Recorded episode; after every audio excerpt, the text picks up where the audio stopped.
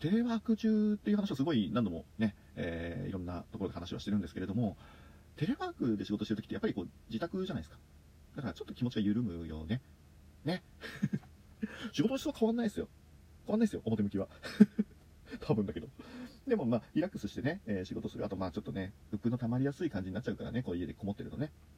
そういう意味で、えー、YouTube とかつけて、えー、BGM 代わりにこう喋りだの、えいろんな音楽だの聴きながらね、え仕事をするっていうのがまあ、だんだんね、世の常になってきたかなと。テレワークやった人もそういう経験あるんじゃないでしょうかね。で、僕も最近になってそういうことし始めまして、で、YouTube ってほら、あの、なんか YouTuber とかもね、えー、いろいろあったりとかあるんでしょうけど、僕あんまりその YouTube、YouTuber あたりを見る機会がなくて、調べるとすんげえ多いのね。びっくりしたもん今時代に取り残された人みたいになっちゃってるんですけど、まあ、まあ、あの、なんかネタ系とか映像系のものはさすがに、仕事しながらったら難しいものついて見ちゃうからね。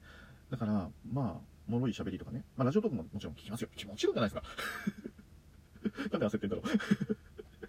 えー、まあ、YouTube はその、昔のね、そのバンドとか、それこそね、90年代の、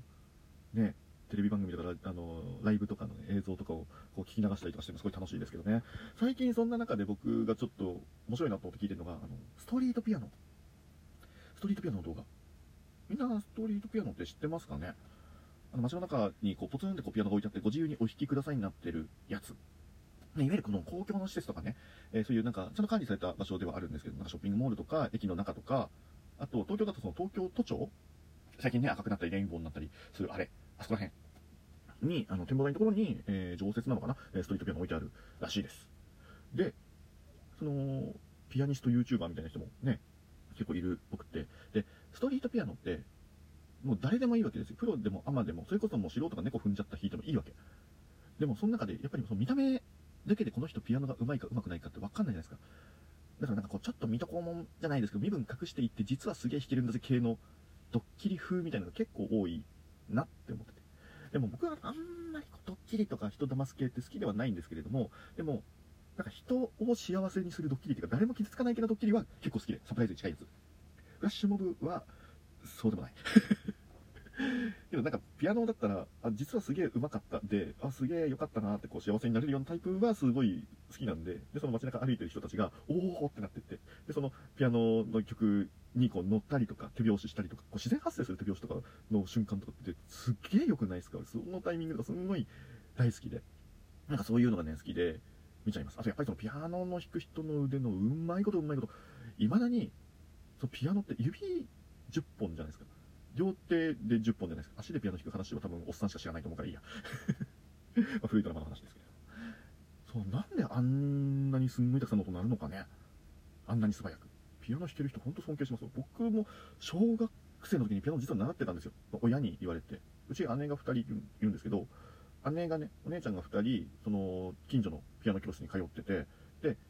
やっぱりその親がピアノを習わせたい、音楽やらせたいということで通わせてて、で、上の姉が通って、下の姉が通って、で、次僕なんですけど、まあ、当然、まあそういう世界を見てきたから僕もピアノ弾かされるんだろうなと思って案の定弾かされたんですけど、まあ下手で。あと練習嫌いで。なんかね、全然上達しませんでしたね。で、小学校の高学年で始めて、2年間ぐらいやったのかな。2年やって、僕、バイエルの下巻の途中でドロップアウトした気がする。ぐらい向いてなかったんで、いや、もうめちゃくちゃピアノ上手い人、ちょっと、